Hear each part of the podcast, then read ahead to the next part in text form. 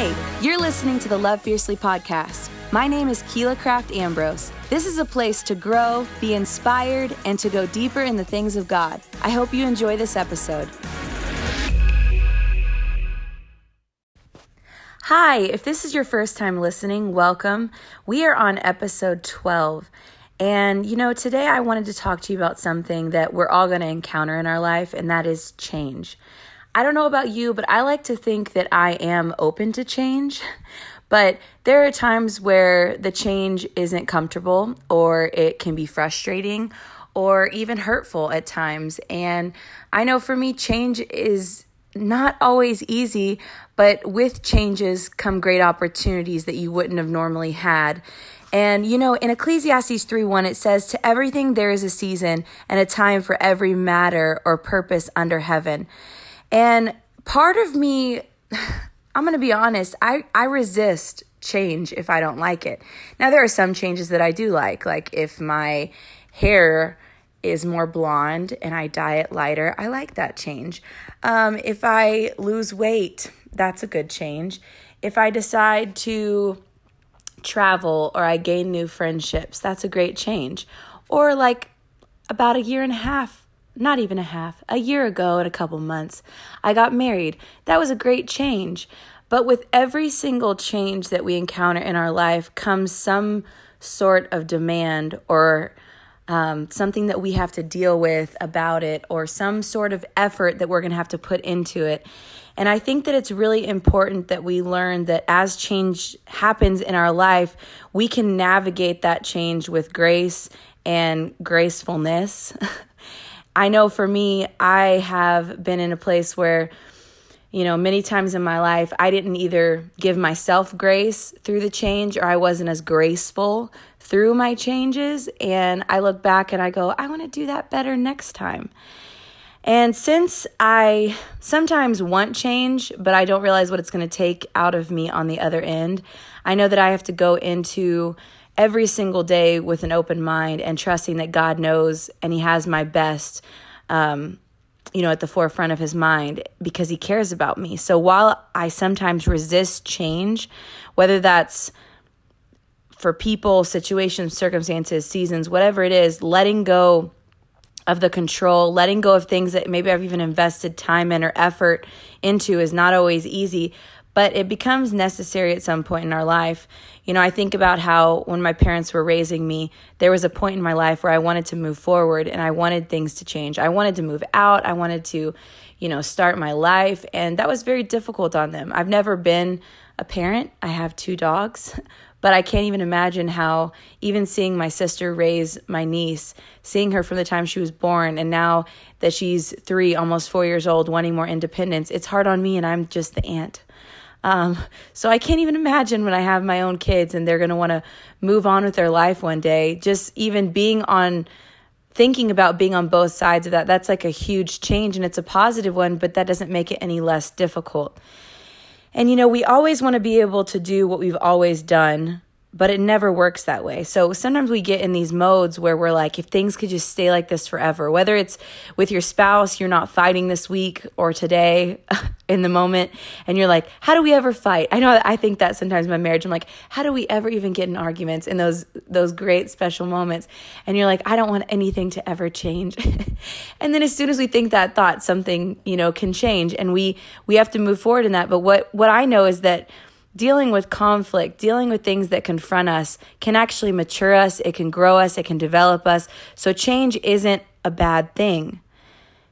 And I know for me, I want to make a change and the changes that I want and the changes that I don't have any control over, I want to make them gracefully because I believe that God can help me. And even though I have to be sad or I go through being sad, it's not like I have to be, but I, I encounter being sad or disappointed at times because it's a, a, a process of letting go. Uh, instead of choosing that sadness, realizing that God is taking me and helping me reach towards something new. That it's not just what I leave behind, but it's where He's taking me. You know, if we're looking back, we're missing out on the point of our past. The only point that you should be looking back in your past as a place of reference or to understand where God's brought you from. It's not a place to stay. It's not a place where you should stay stay and be stuck in because you're never going to get to anywhere new. You're never going to be able to gain anything new and new seasons can be exciting and refreshing at times, but we have to choose to have a good attitude when those changes happen. I know I think about you know, so many times in my life, whether it's things I know I need to believe for, pray for, have a good attitude about, I think like, oh, I'll do that next time or I'll do that tomorrow. But things change. And a moment that I might miss out on, God might have been wanting to use something in that moment and I could miss out on it because I wasn't ready for the change and I resisted it. You know, I know for me, I sometimes wait for a more convenient or comfortable time in the process of change and it often never comes. And I've gotten to this place in my life where I really wholeheartedly I want to be a person who is mature. I want to be a person who's led by God, and that's going to take me being focused. And in Proverbs 4:25 it says, "Let your eyes look right on with fixed purpose, and let your gaze be straight before you."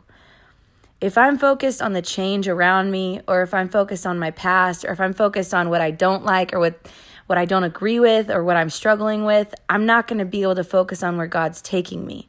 And I might even resist it and put it off and be like, oh, I know I should do that, but I'll do it tomorrow. And I don't actually get to go along and grow with the change. And I know for me, I don't know where you're at today, but I know that God is somebody that you can trust, and we would be wise to trust in him and to understand that that is going to be our place of peace. When we when we trust in him, we can know that God's always working and he's working in your life right now. Even though it might not look like it, he is at work. And even though we all think we want changes at times, there's a lot of changes we don't want. And they're going to happen because we live in an imperfect world and we're imperfect people and we're around imperfect people. And God wants us to know that in those moments, now, not only can we just trust Him, but we can choose to be patient. We can choose to be graceful. We can choose to give ourselves and other people grace in the midst of change. Because while often it feels like nothing's going right, God is good and He only wants the best for us. So we can trust that His timing is perfect. He may not be early, He may not be doing things when we want Him to do it, but He's never late. He's always on time for what he knows the plan is that he has. So, for me today, what I am believing for, what I'm praying for, is understanding that God's God gives me an opportunity for change. He gives me an opportunity for new things. And even though they might not come in the package that I want them to, and even though I'll have real things that I have to deal with about those changes, I can choose to deal with change well. And that starts with me trusting God and having a good attitude. And that's what helps you to do it gracefully. I don't know about you, but I've seen people go through changes in life and I'm like, how are they that positive? How do they have that good of an attitude? How are they so calm?